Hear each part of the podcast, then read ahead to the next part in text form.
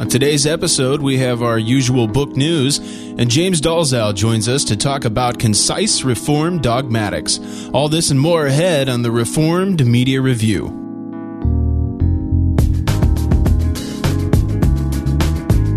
This is the Reformed Media Review, a podcast devoted to talking about Reformed books, culture, and other forms of media. My name is Camden Bucey, and I have with me today James Dolezal, who's a PhD student at Westminster Theological Seminary. It's good to have you here, James, in person. Good to be with you. We also have Jeff Waddington, who is teacher of the congregation at Calvary OPC in Ringoes, New Jersey. How you doing, Jeff? I'm doing fine, Camden. How are you on this cold, cold Ooh, morning? It is cold, isn't it? I walked the dog this morning, and he wasn't. He wasn't even really excited, and so I know when he's not excited, then it's really cold. But uh, we also have with us the mobile Jim Cassidy, who is the pastor at Calvary OPC in Ringoes, calling in from the car today. Don't crash, Jim. Oh, thanks, Camden. I'll try not to. we hope everything's all right. We ha- we haven't we don't have that law yet here in Pennsylvania as uh, as New York does about the uh, talking on the cell phone, but hopefully you have a Bluetooth and don't say I'm if you don't. Free. I I got my hands-free device. So There we I'm go. okay. So he's oh, safe. Sweet. Yes, Uh, New Jersey. Well, has that just law means as well. everything's okay then. Well, aren't we trying to Okay. ban all, all cell phone use uh, across America in cars? And iPods on the sidewalk. Oh, terrible. Yeah, dangerous. But we don't want that to happen, of course, because many of you do listen on your iPod, and we want you to be able to listen to these programs wherever you are. Uh, and so today we've got one lined up for you, hopefully, wherever you are, walking on the sidewalk or driving in your car. We're going to be reviewing Concise Reform Dogmatics. Uh, but first, we want to mention uh, a few new books. And, and Jeff has a, a couple excerpts he wants to read from one of those. Yeah, it's well, it's just one excerpt from the book John Calvin: A Pilgrim's Life by Herman J. Selderhouse or Selderhuis. Uh, he is the professor of church history and church polity at the Theological University uh, at Apeldoorn in the Netherlands, and uh, in fact, the major book that we're going to discuss, the the writers are teach at the same school. This is, uh, of course, uh, one of uh, oh my goodness, several new books that are coming out on Calvin because this is the 500th birthday of Jean Calvin, and uh, and one amongst many. But this is this is a book that is engagingly written. In fact, I read this paragraph to my daughter Carolyn as we were sitting in the doctor's office. My poor daughter had a has, has a terrible head cold, and we thought it was, might be something more serious than that, but thankfully it wasn't. But uh, she got a chuckle out of this little chap, out of this little paragraph. It's dealing with it's within the first chapter of the book uh, on Calvin, and it's um, it's talking about his uh, one of his uh, college experiences. Okay, and it's talking about a change from one school to another. And anyone familiar with uh, John Calvin knows that he his father initially wanted him to train as a priest, and then his father ran afoul of the church authorities, and and and then had him change to train to become a lawyer. And just as he was about to make that change, his father died, so he went to back to the liberal arts. Uh, but this is in the midst of all that. Uh, well, what looks to me like almost like a chaotic educational experience. So here we go. Uh, on page 13, aside from Cordier, there was not much to recommend the College de la Marche, above all because its environment was too liberal for anyone desiring to become a priest. This was actually what Calvin's father intended for him, and within a few months he was transferred to the College de Montaigu in the Quartier Latin where he became a boarding student. Intellectually, the move was certainly an improvement, but this institution was known for launching nothing less than an assault on the physical condition of its students. Hygiene at De Montaigu was so appalling that Erasmus, whose own stay at the college left him with bad health and, and an abundance of lice and fleas, wrote that he knew many others who had still not overcome the illnesses they had contracted there. Writing 30 years after his studies at the College de Montaigu, Erasmus recalled the hard beds, sleepless nights, and spoiled food as if he had spent the previous night in his old school. We find no such complaints about the college from Ignatius of Loyola, founder of the Jesuits, whose four years there overlapped with one of Calvin's. But Francois Rabelais referred to it as the College of Lice, and likewise wrote that if he were king of Paris, he would set fire to the entire building, including the teaching staff. now there you go. That that really sets the tone for the whole book. So when I say that this is readable and fascinating, I trust that you believe me. now we know sometimes academics can get caught up in their work and neglect some of the more basic things of life, but uh, that's a little bit extreme. Pathetic is the word. oh man, I noticed uh, also uh, a new book. There is uh, a uh, a book on the minor prophets, an exegetical and expository commentary by Thomas Kaminsky, Comiskey, I should say. Have you seen that? Yeah, McComiskey. That's, that's actually a, a, reprint, reprint. Yeah. of of a three volume work, multi authored, and uh, my own experience. I've used it for Malachi and Jonah, and both both times that I used it, my own pastoral experience, it was it was an excellent uh, volume, mm. very uh, yes. technical, technically oriented yes. Uh, on the Hebrew, uh, but very very insightful. And for the space of that it takes on your bookshelf, you you get a lot of uh, food for thought and great insight. How they're putting it in one volume, James, blows my mind. Uh, I, yeah, I have no idea because th- I thought the three volumes were all quite large. They are. I, I, yeah, I just, they, they, they, must. It must be a, a, a, very huge tome, or or they've reduced the print size. It's it's over. A, what is it? Fourteen hundred pages, I think. Yeah, my guess is. I mean, it'll probably be very thin pages, but I mean, it's it was probably either not going to come back in print or be a one volume because doing the three volume, and they used to do it in kind of a nice a nice was, cloth bound. Correct. So the set that I have is the original, and they're and they're big, aren't they? The originals are rather large. Yeah, I think the, the, print was nice, a nice size, but they probably had to reduce that.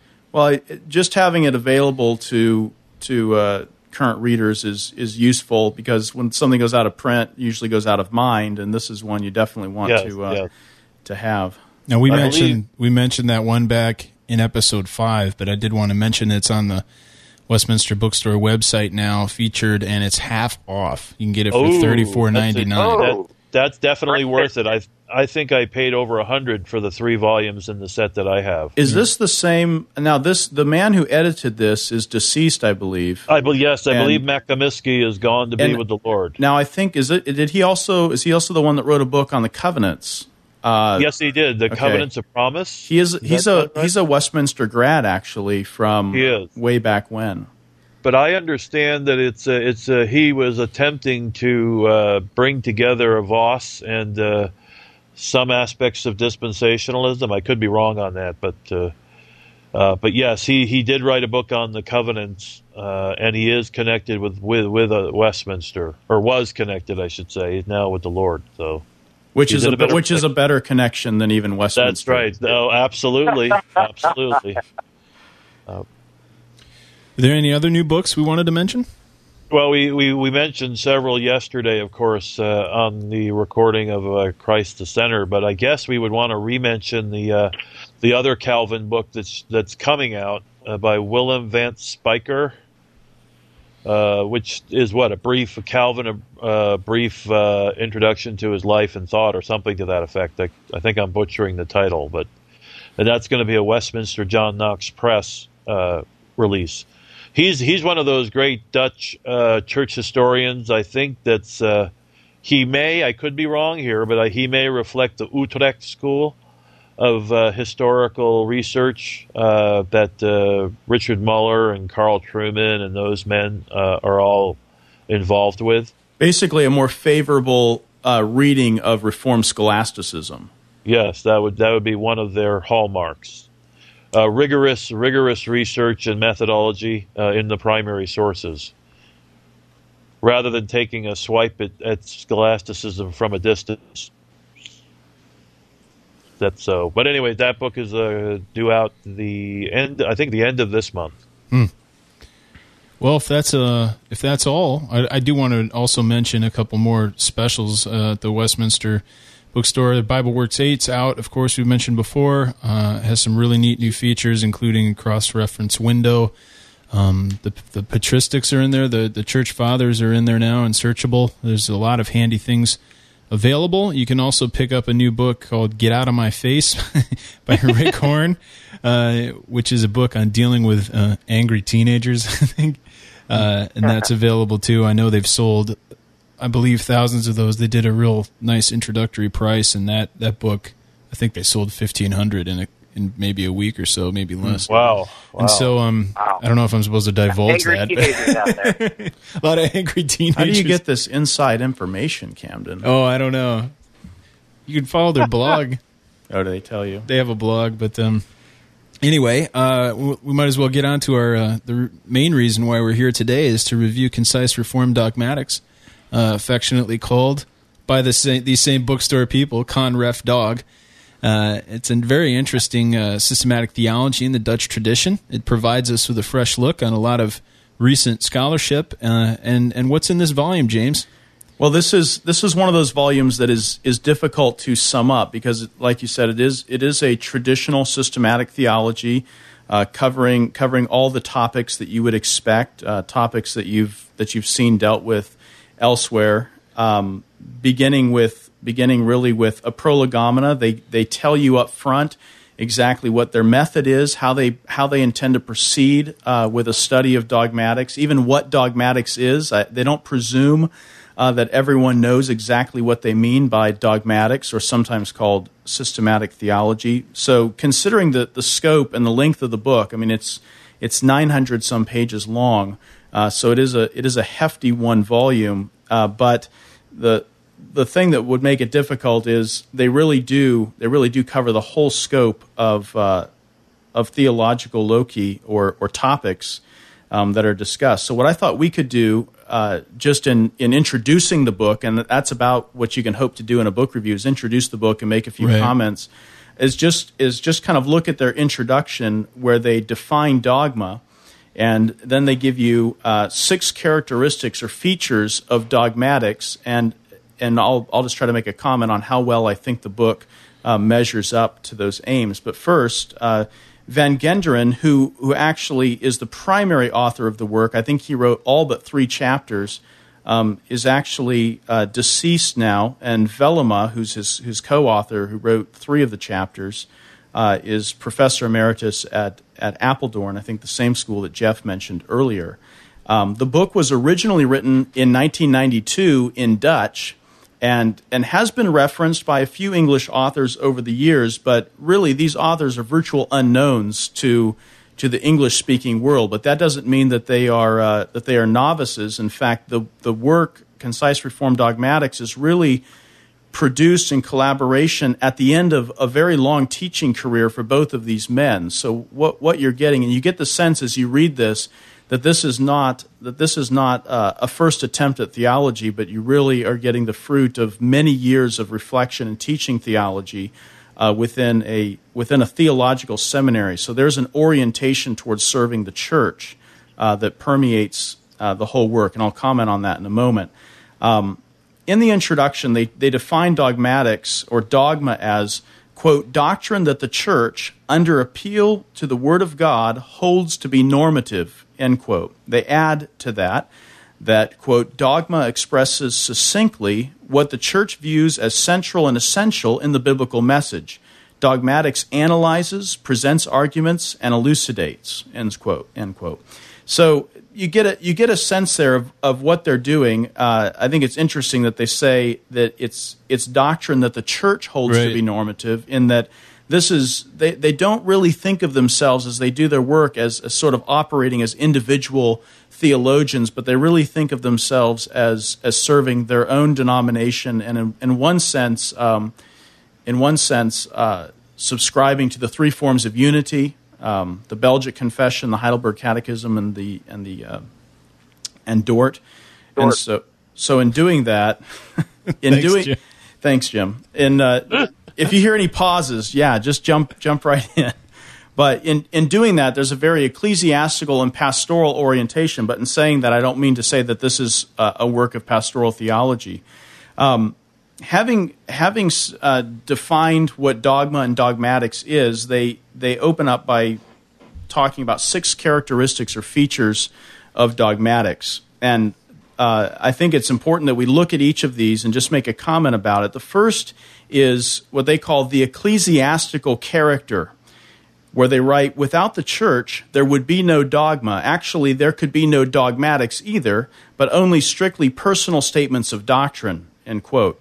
Um, so what they're what they're saying is that all that all theological reflection uh, and statements that are made are, are really a um, a churchly function. They don't they don't allow this um, to they don't allow this to bar them from talking about things that don't directly affect uh, the church week to week. Uh, but they do mean to they do mean to say that doing the work of dogmatics or writing theology is is really a, a ministry of the church, and they want to emphasize the the dogmatician as minister. Mm-hmm. Um, and that's definitely how they think of themselves. You can tell as you read through the book that they think of themselves as ministering the truth to God's people. Um, I mean, even as you think of the Heidelberg Catechism and how it begins, uh, you know, what is your only comfort in life and death? I mean, that's that's a very that's a very pastoral way to begin a, a catechism for a church. Yeah.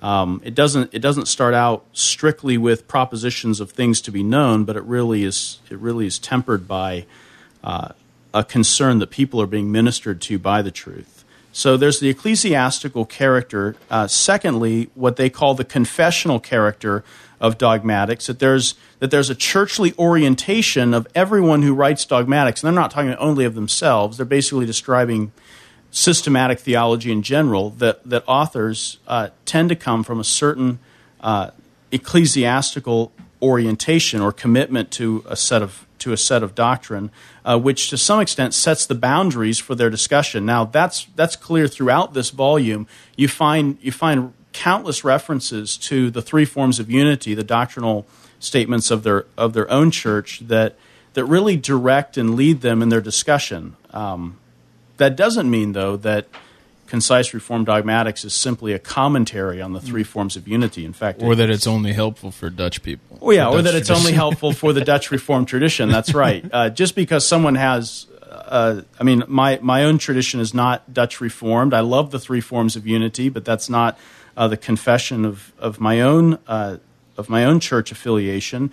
Uh, and and yet this serves this serves to in, in a certain sense the confessional identity of dogmatics lets you know where the authors are coming right. from uh, they're right. not they're not going to they're not going to surprise you with something with something out of the blue but you have a certain uh, upfront knowledge of, of what the basic commitments uh, of the authors are uh, by saying confessional in character, though, they, they do say that theology or systematic theology is more than just repeating the tradition uh, that dogmatics, just like the confession, goes to Scripture itself.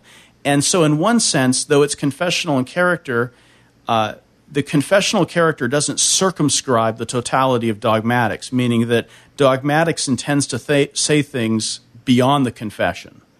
Um, so what you're getting here is you you are getting things beyond the confession. They might they might even take cues from the confession, but they certainly don't restrict themselves only to the things discussed uh, in in their church confession. Hmm.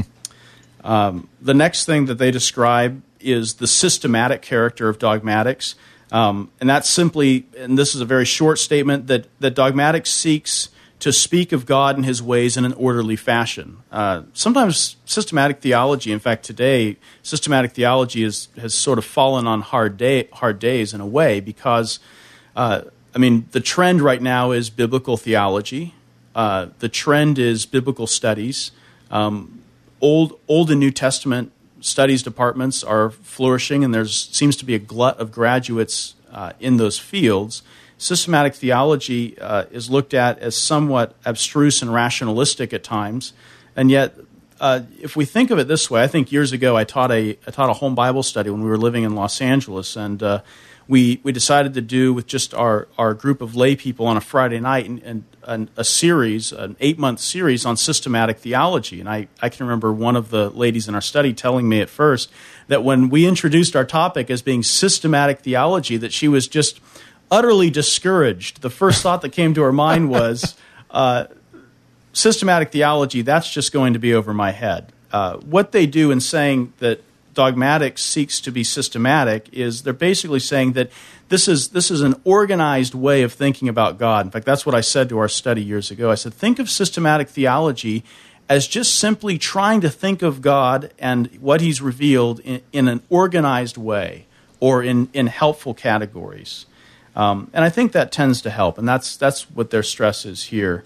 Um, that this is not biblical commentary, though it certainly uses biblical commentary. This is not looking at necessarily the historical progress of of Revelation, um, like you might find in something like Vos Right. uh, or Ridderbos, New Testament studies, Old Testament studies. But this is, but this is really trying to take all all that is given to us in both biblical commentary and in biblical theology and say something uh, that's that's orderly uh, and and categorically unique. Um, James, yeah, Jeff. do they do they uh, defend the notion of organizing our thought uh, like uh, Warfield does in his? Uh, I think it's uh, the idea of systematic theology or the rights of systematic theology, because that that in our day in a postmodern age would be challenged, would it not? The whole Yeah. idea that organization itself is a is an imposition uh, on the on the discipline. Right. I mean, the, I guess you could sum up that challenge to be something like if if God wanted us to do systematic theology, well, then why did He give us the Bible? Right. Instead Right, of a right. systematic theology textbook. And no, you're in in this. I think probably due to the nature of space and because they're just trying to set out their aims concisely. Uh, no pun intended. Uh, the they do they do leave out the longer discussion as to whether whether systematics is entirely warranted. I think you get passing references to it throughout the work as to why it's warrant why we are warranted in thinking categorically in this or that way. Uh, but yeah, making the defense uh, even from Scripture, as as I think Warfield does, that even even Right. Christ, when he confronts the Pharisees, expects them to have a, a somewhat systematic knowledge of the Old Testament. He expects them to have taken various passages, rightly interpreted, interpreted, and deduced sort of the grand truth from those passages. Uh, Right. And and so I think even the expectation that we see in our own Lord and Savior warrants uh, a, a categorical, systematic approach to to uh, the doctrine. Well, let's let, let's give an example of that that I think all of us are familiar with. I mean, th- this is a big issue. It's the I- when Jesus confronts the uh, the Sadducees about the resurrection. right. Uh, what passage does he resort to to to undergird the notion of the resurrection? Uh, he resort he resorts to I am the I am the God of Abraham. Isaac, Isaac and Jacob. Right, uh, Exodus three, the encounter with of, with uh, of Moses with the uh, uh, with the Lord uh, at the burning bush. Right. Right. and so he's expecting that a theology of resurrection would be in part constructed by using that text. Right, right, exactly. So that's both biblical theological and systematic theological in uh, at one and the same time. Right. So anyway, so they, I- they don't they they don't particularly deal with that issue at length. Then No, it, I think they're just sort of they're trying to make their relations clear and saying, yeah, we're we're uh, we're being systematic and we're not we're not hiding that. Um, and I think that's I think that's important in a day when sometimes a lot of systematic theology is really uh, is is really covert biblical theology. Um, it, you, you know, uh, so I think that there's a um, I think it's useful to say that. The other the other thing they say, and this is getting a little more to the nature of their own work, they say that dogmatics is critical in character. After systematic, it's critical in character. Um, in that it aims to bring uh, differing viewpoints, both inside one's ecclesiastical tradition and outside, under biblical scrutiny. Um, so, opposing other points of view gives gives opportunity uh, for clear and precise articulation uh, of doctrine and response. So it's polemical as well. It is polemical, or you know, the old word is elent- elenctic, right? Um, it is polemical, and yet uh, this isn't this isn't merely a piece of of polemics. Uh, the the book as a whole, though they though they have polemics in view, and they they are polemical in the sense that they they engage a whole host of of other viewpoints. Some of them, you know, within their own denomination.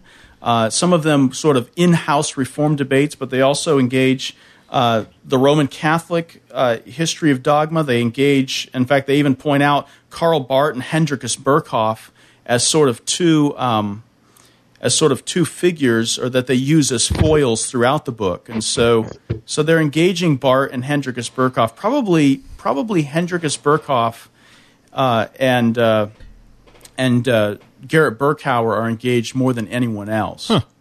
Well, that reflects their Dutch and specifically European Reform context, right? Yeah, that's right. And I and I think I mean maybe on that note, as an aside, I should say there is a there is a certain um, provincial character to this to this book, in that it is it is very Dutch. As you read it, uh, most of the m- many of the works they cite haven't been translated into English, um, so they they are really working within their own national context. Um, I see this as my own assessment is that that's both a strength and a weakness, but more of a strength than a weakness. And the strength, especially for for uh, English English readers who aren't really engaged in the in the Dutch uh, literature, is that it it opens a window of of conflict or, or disagreement that may not be exactly mirrored in our own context. Meaning Right. the the set of questions that these authors are engaging are not identical to the ones that we've engaged. The advantage of this is that they are articulating uh, Reformed theology in, in a language that, that brings some nuance that we might not be familiar with, uh, brings some nuance that isn't identical to what we might have been accustomed to, say, in, in uh, Louis Berkhof's systematic theology. Um, so there's a real advantage to to looking into this Dutch context. I think sometimes it could possibly discourage the reader. He might feel like, oh boy, look, every, all, all the people he's arguing against are Dutch. I've never heard of these people and I've never heard these arguments. But I, I think positively, the advantage of that for us is it it brings us into uh, the, a way of nuancing Reformed theology that may be unfamiliar to us. And the, the real outcome of all that is is positive in that we get a sort of expanded range of, of ways to articulate uh, the reform position. But doesn't it also, James, remind us that, that debates within American, uh, the American church or the American Reformed community uh, may may be in some senses limited in scope to our setting? So it's good to be reminded that there are, are other, even within our broad, broader Reformed community, there are debates going on that, that that we may not be aware of.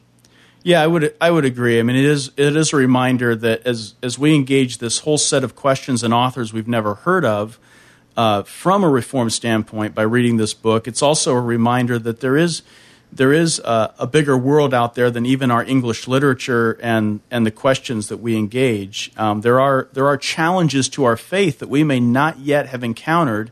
W- what this book does is it really accelerates that Right. that. Uh, progress by by letting us encounter debates that aren't being carried on in our own language. Um, Right. So I, I don't I don't think that the Dutchiness of the book is is a reason to be discouraged by it. In fact, I, I I would say look at it from an opportunistic standpoint as the ability to to really listen in and engage uh, other ways of other ways of thinking from a reform standpoint. It brings it brings a kind of uh, nuance and sophistication to our reform doctrine that, that probably wasn't going to come from an English author. I mean, I, I think they have I think these writers have given us something uh, that nuances our, our reformed faith in a way that just wasn't going to come uh, from from an American or English writer. Um, Sure. Yeah, so that I, that.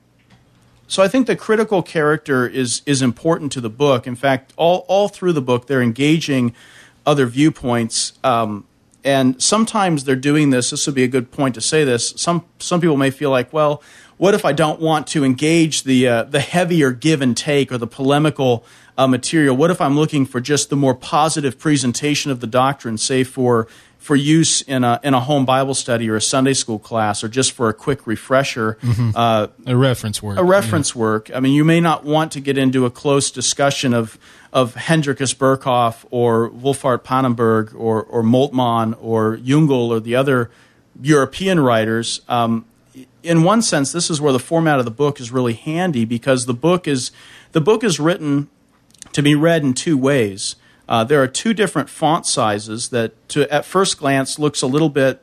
Uh, it doesn't look entirely pleasant to the eye, but as you as you realize what the authors are doing, it's very it's very useful because the, the larger print is really the main the main text of the volume, or, and whereas the smaller print is you can almost look at the smaller print as these kind of excurses or asides where they get into the more technical and critical aspects. So I would say the critical nature of dogmatics in this volume is is mostly confined to the smaller print. Now the the beauty of the volume is that if you want to read all of it, you can read the large print and if you just keep reading when you get to the small print, you don't lose any any train of thought. The flow Right. keeps going. But it's sort you- of like when you read a book with heavy footnotes and you really want that information, but it just it really splits up your reading and it's really hard to always be bouncing from text to footnote. It's it's No, like that, but- but I think it's a little bit more genius than that. Right, of course, it's right in the because text. Now- it it doesn't even break up the flow of thought. Right. You can Right. you can skip that stuff and go right back to the next Right. where the large Now, print picks that- up. Does that reflect uh, the kind of thing you find in, in Karl Barth's Church Dogmatics, where his uh, you can read the larger print and then uh, the, the the smaller print is getting into the, the details? Yeah, that's uh, true. Of a discussion, But uh, some- also you also find that this format in some of the newer com- biblical commentaries, where the exposition of the passage is given in a large font or one particular font, and then the technical linguistic details are in a different font or a smaller font. And the same, almost the same kind of thing happens uh, in the uh, Bahnsen's uh, Van Til's apologetic. Well, that's read- similar, yeah. Yeah, the nice the nice thing with this is as you're going, they've really arranged it where you don't lose continuity if Right. you want to read the small print, um, and you don't lose it if you do. Um, and so there's really two ways to read the volume. I also think they're more successful than Barth because if you if you dare attempt to read Karl Barth. uh, usually you don't know what he's saying in the big print unless you read the small print. Uh, True. Well, the small know. print's just for Geschichte reading. And the big print's for the history reading. oh, is that how it works? That's okay. well, okay. Well, let's suffice it to say that's not the case with the format of this volume. So, so it's true, it's critical, but I, I guess I want to say to our listeners, it's not. It, the volume is not so critical to the point that you're not actually getting a a positive or constructive theology as as they're going along. Um, in fact, Well, if you want to if you want to put aside the critical stuff, uh, you can just read the large print and get a more a more positive, constructive feel. But what, wouldn't you say that the term critical means uh, discerning and not merely uh, tearing apart, but also reading carefully? Yeah, that's Or- right. or- and there there were times in reviewing the book where I I did feel like why did they put that discussion in the small print? It would have that that really should have been big print. And there were a, a fewer times, but a couple times I thought, boy, that discussion in the big print is going to discourage some people. Eh. In terms Right. of you know, but on the whole, I think they do a fairly successful job of keeping those the.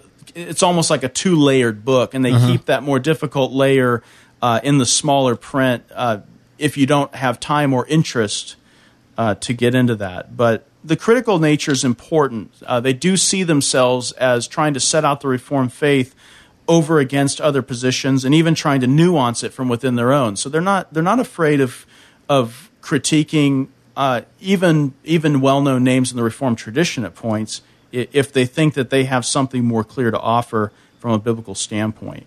Um, I wanted to add to that that they also mentioned the timely character of the volume. And if I could, if I could sum the book up, in fact, early on when I read it, I thought if, if I were looking for a slogan to sort of sum up the nature of this book, I would call it timeless and timely. Uh, that the book has it has a it has a timeless quality to it. And you feel like you're reading traditional Reformed theology, but you're reading it articulated maybe in a way that your ears haven't quite heard before. It's not novel. They're not trying to get beyond the past. In fact, they they they stress uh, very clearly that it that the first the first job of the dogmatician or the systematician is to is to patiently and humbly listen to previous generations uh, that have left us the legacy of you know of, of 20 centuries of theological literature. So there's a There's a real thought. there's yeah that's I know I mean it's it's kind of um, you know they're they're not uh, iconoclastic toward the past if we can put it that way. They're not trying to to tear down and rebuild from the ground up. In fact, they they've they carefully avoid that by dependence on previous generations. Bavinck may be closer in the more distant past. Uh, uh, many references to Calvin, so they they see themselves as, in a sense, the youngest generation of many that have made uh, contributions to Reformed theology. That's the that's the timeless character of the book. Also, I think the use of the the historic confessions uh, in a kind of dynamic and rele- uh, relevant way also shows, though they're timely, there's also a commitment to, to truths and things that, that aren't shaken, that can't be changed.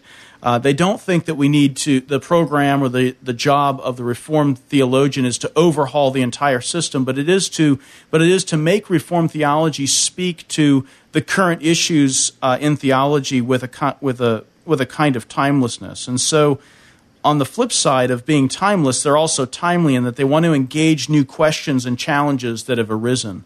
Um, I thought I thought they really did a remarkable job of engaging some of the major contributors of t- to 20th century theology, uh, both ecclesiastically. They engaged to some extent Vatican II, but they also engaged a number of the um, documents produced by the Reformed synods uh, in the Netherlands. Some they disagree with, some they agree with.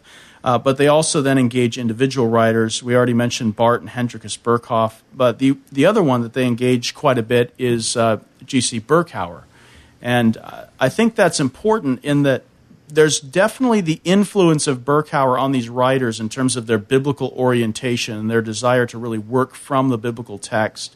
Um, but there's also, I told Camden the other day, I, I, think in one sense with these writers, you you get um, you get the best of Burk- Berkouwer without without the liabilities. Uh, wow, that's nice. And in the sense that, and the liabilities are with Berkouwer that you have a kind of modified Barthian notion of election and of Scripture. And when they get to those points, though they're very appreciative of Berkouwer at other points, they're they're they're extremely critical uh, on those doctrines. So you get a you get a slight flavoring of of Berkouwer's method uh, without getting some of the more uh, novel and daring conclusions that Berkouwer hey, came to. James, yeah, James, do you what is their do, do they interact at all with with Berkouwer's idea of what is it faith versus abstract dogma? Any discussion of that? Uh, There's to, consistently in my reading of Berkouwer, I get this irritating the exci- the excitement or existential nature of faith over against the cold, hard, abstract doctrine. No, I, I, I want to. I think that they avoid that fairly well. I think there's one okay. air, there's one area where they, in one sense, I think they're negatively influenced by Berkouwer, uh, and it's not it's not in the dynamic nature of faith. They don't they don't go off into kind of existential extremes the way Berkouwer can at times, but but they do. But you can see a, a slight uh, hangover of this in in that you can pick up here and there a kind of anti metaphysical tendency in these uh, authors. Yes. And I think that's especially demonstrated. Uh, I think the book has some outstanding chapters. There, in any book this size, there's going to be a low light here and there. Uh, I thought one of the low lights was their chapter on the doctrine of God.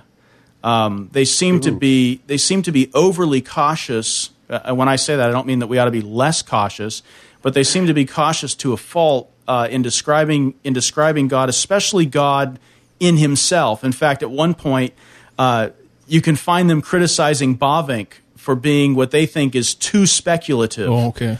Um, and so okay. there there's a little bit of an anti-scholasticism. At one point, they bemoan the scholasticism of the Reformed tradition and how it kind of slipped into scholasticism after the first generation. Now, what, you, what you had you had a thought about why that was? Well, remind me of my thought. or why it wouldn't have been. It was written in '92. Yeah, I think. Yeah, that's oh, well, right. In terms of predates the, Muller. Yeah, that's yeah. And I, yeah. I mean, I hate to. I don't want to make Muller bigger than he is, but but Muller has.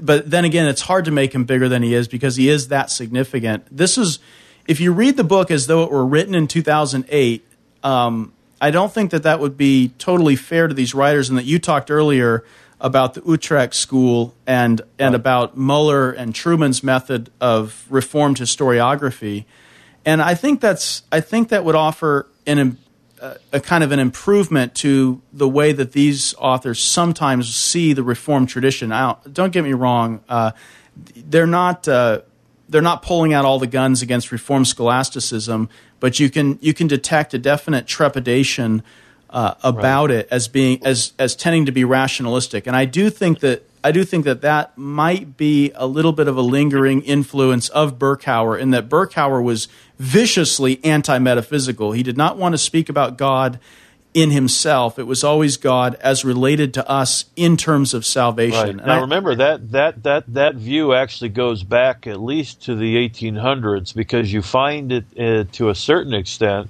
in Kuyper, Abraham Kuyper, You find it to a certain extent in Herman Bavinck, and you find it even in Cornelius Van Til. Uh, so you've got to no. be. Uh, we've got to recognize the history behind the the uh, this discussion, uh, and and Jeff Jue uh, deals with it with regard to Van Til. You may remember. Okay. I, I do think no I don't get me wrong. I, I think that their concern is on the right side. I think I think the concern of being overly speculative and getting too far from the text is correct.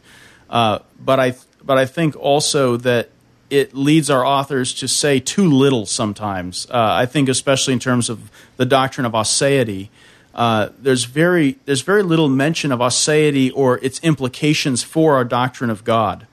Um, there's a kind of passing reference to these things. They even make a reference to simplicity, which I thought, well, certainly they're not going to touch simplicity if they're anti-metaphysical, but but they did, and they sought to uh, demonstrate a biblical basis for simplicity.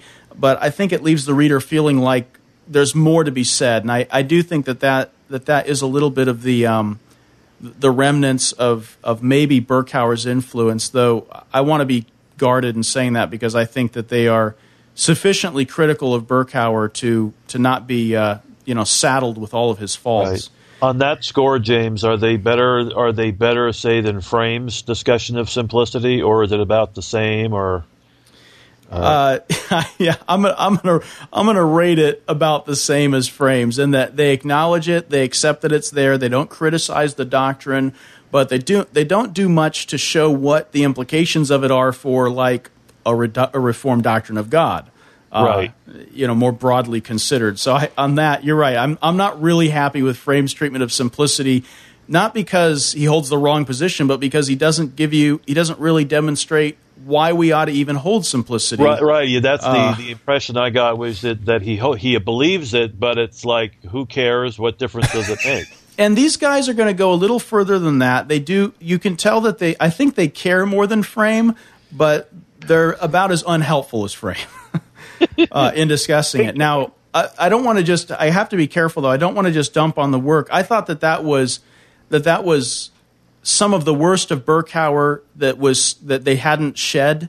But right. I think on the whole, the best of Berkouwer, you know, Berkouwer's attention to to biblical data and constructing theology, I, I think that they really take that aspect and, and excel. I mean, there's a there's a lot of scripture in this volume, and I think that should be emphasized. Right. Uh, there there is a lot of scripture, not just not just references in parentheses, but at times full discussions uh, dealing with the biblical text itself, and I, I thought that was really very fruitful in their discussion. Hey James, I got a question. I actually I got two questions, if that's okay. All right, you can have two, Jim. Um, thanks, appreciate it. uh, my first question is uh, kind of going back to our discussion on biblical theology and systematic theology. We've mentioned a lot of names. Um, are they self-consciously working within, let's say, the tradition of uh, the Ridderbosses um, and their insights into biblical theology, or do they um, eschew them, or, or is there a helpful and healthy interaction with the, the Dutch biblical theology of the 20th century? Okay, you bring you bring up the question, and earlier I said that there was that there was a weakness or a liability to the provincial aspect of the volume, and I would I would say that that might be one of the liabilities in the volume, in that the, in the entire volume of this length there is, there is only a single reference to Gerhardus Vos. Um, and and that reference is is fairly passing and isn't really engaging any of the major contributions of Vos. Uh, nothing to Ridderbos. No, no, there's Til. no, there's more on Ridderbos oh, because okay. Ridderbos is obviously working in the same country, the same time with these writers, and and generally, I think in all but one comment, they're appreciative of Ridderbos, but they're not they're not tapping into Ridderbos uh, into the in into what I would see as the as the major the, the more significant contributions of Ridderbos. I, I'm thinking particularly of of his discussion of eschatology in the first 100 pages of the book on Paul um, they don't they don't seem to reflect that uh, that perspective on eschatology. There's no there's no reference whatsoever in the entire volume to Cornelius Van Til. uh, which I thought was interesting because there's some they offer some great discussion on common grace, uh, and common grace, of course, has been a has been a raging debate within the Dutch Reformed Yeah. world for Yes, m- more yeah. than a century, uh, and Sure. And Van Til was not an insignificant player uh, in that discussion of the 20th century. In fact, even even G.C. Berkouwer, uh, when he was writing his studies in dogmatics, uh, engages Cornelius Van Til on common grace. So Van, Van Til seems to have escaped the the notice of these authors entirely. Um, I'm not saying that they aren't there aren't Van Tilian directions in the volume. There certainly are because of that you know similar commitment to Bavinck. But no, no, no real engagement with him, and I also didn't think that they that they have demonstrated serious engagement with Vos either. Now, James, my- do you- sorry, go ahead. James.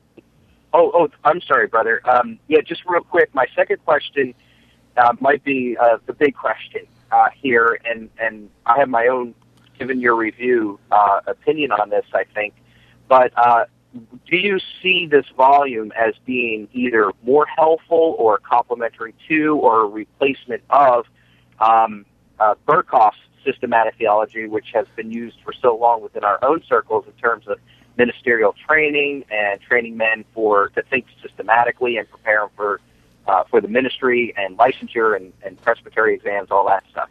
Yeah, I think that's a good question because I mean, it obvi- I mean, when it comes right down to should I buy this volume and should I spend time on this volume? I mean, the question is, what's this going to do for me that the volumes that I already own and am familiar with don't do? And and in that sense, I would see it as I would, in my own mind, I thought that as I read through, and I would see it as a companion volume to to Louis Berkhof, uh, in the sense that, in the sense that he they don't simply uh, take the approach of Berkhof and and uh, revise it, as it were. I, I think that they frame their discussions in different ways. I mean, if you're if you're familiar with Berkhof, then you know that he you know that he sort of sums up the other views and then usually concludes by articulating the Reform view and setting it out in contrast, usually to the Lutheran, the Arminian, and the Roman Catholic.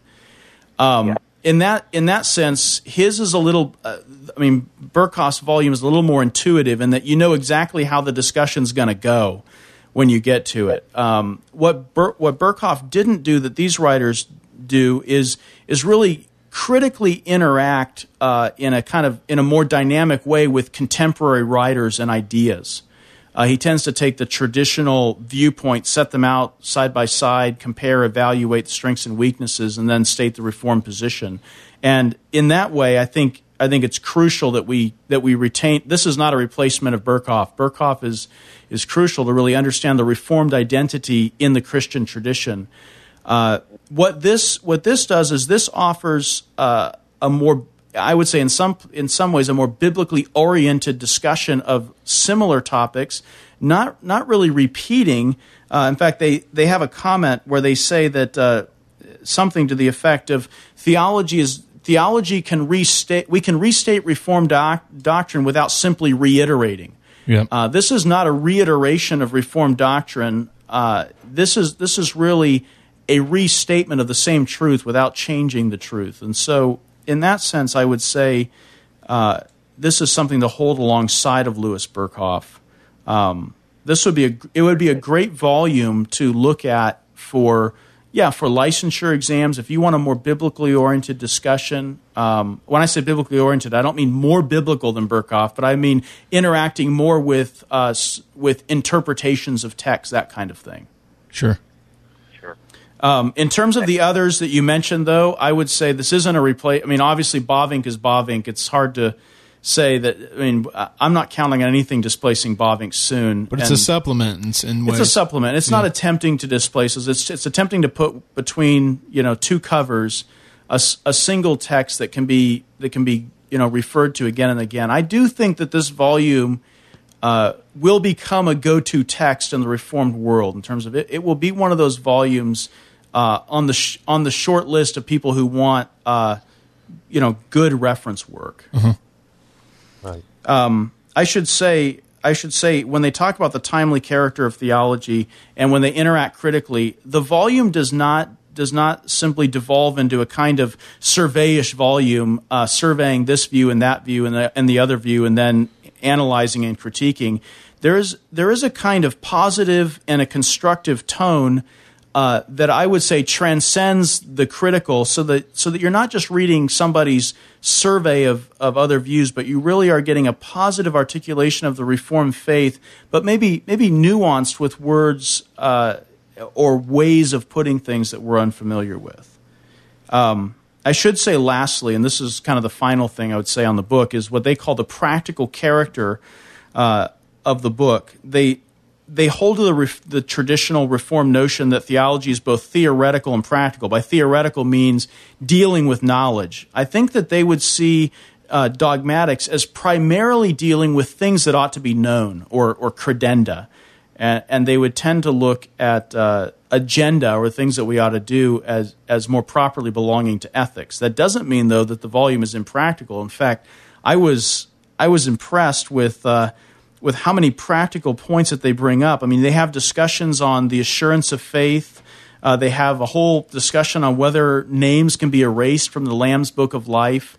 There's a there's a real. I mean, they talk about predestination and how that relates to faith. They talk about union with Christ in terms of assurance of faith. So I thought that there was a lot of pastoral and practical um, aspects to the volume, and yet they they clearly want to avoid reducing theology merely to ethics, and they they have a, a sh- very short discussion of Kant and how Kant really reduces all of theology down to down to ethics or things that ought to be done, and they want to they don't want to avoid that. Basically, um, ethical usefulness is not the final criterion for what Christians ought to know and believe, um, and that's and that's important. And they, yeah, they do a good absolutely. job differentiating uh, between between credenda and agenda, and they, they are really interested in credenda. Mm. So, yeah, that would those. I think those, and my estimation on those six things uh, that th- that theology is ecclesiastical, confessional, systematic, critical, timely, and practical. I, I actually thought that they did a fairly good job of measuring up to those standards as they wrote the volume. Um, they they don't they don't uh, overemphasize one to the point where they they diminish the others. There's really a nice balance of those six things th- throughout the whole text. James, the when was the book actually published in Dutch? Uh, Ninety two. So, okay, so it, it's not that that long ago. No, it's not that long ago. I mean, there's still there are obviously something. I mean, they're not interacting at all with things like the new perspective on Paul um, in in their section on justification. So there are some developments that have that have sort of become contemporary issues that have arisen after they've written, but they they really do interact. Uh, I think intelligibly with a whole host of writers uh, and church documents, and yet they they somehow are able to do all of that while also engaging the biblical text quite extensively and constructively. So so if you if you had to give this a grade, what would the grade be? Uh, if I had to give it a grade, uh, yeah. I'd probably give it an A minus and say definitely definitely buy it uh, because it's it's going to say it's going to state reform doctrine in ways that you haven't seen before. It because of that dual layer, uh, big text, small text way that the book is published. Uh, I I think that it's. Ex- they've made it accessible and interesting to a to a wide range of readers. Uh, so and th- so there's a lot of strong features. Again, I mentioned a few of the liabilities, but then again, I'm I'm hard pressed to find uh, any book lacking liabilities. So. right. Again, that's concise Reformed dogmatics. It's available from Presbyterian and Reformed publishers. You can pick it up now for 37% off at 30 just under $38. Uh, we'll have a link to that in the show notes. You can you can grab a copy if you don't have one already and uh, I think we'll all agree, and with along with James' assessment of an A minus, definitely worth having on the shelf next to your other systematics texts. Well, thank you so much for that review. It was extremely thorough, and I think will be very helpful. Um, not only in in recommending the book to be purchased, but I, I really enjoy reviews like that because as people buy it and read it themselves, they they'll have a little bit of a framework to assess the book as they right. read it. Um, so thanks, James, for that. That's very helpful. Yes, James. Thank you. Uh, I want to point everybody back to the website. You can visit reformedforum.org for more information and more news and articles. Uh, We're expanding our network. We have feedingonchrist.com, which is integrated into the Reformed Forum, and we've also launched a new website called historiasalutis.com. It's a, it's a website devoted to biblical theology, so you can visit that. Uh, links to all of those things are available uh, at the top of the Reformed Forum page. You can also listen to Christ the Center, our podcast uh, devoted to issues in Reformed theology.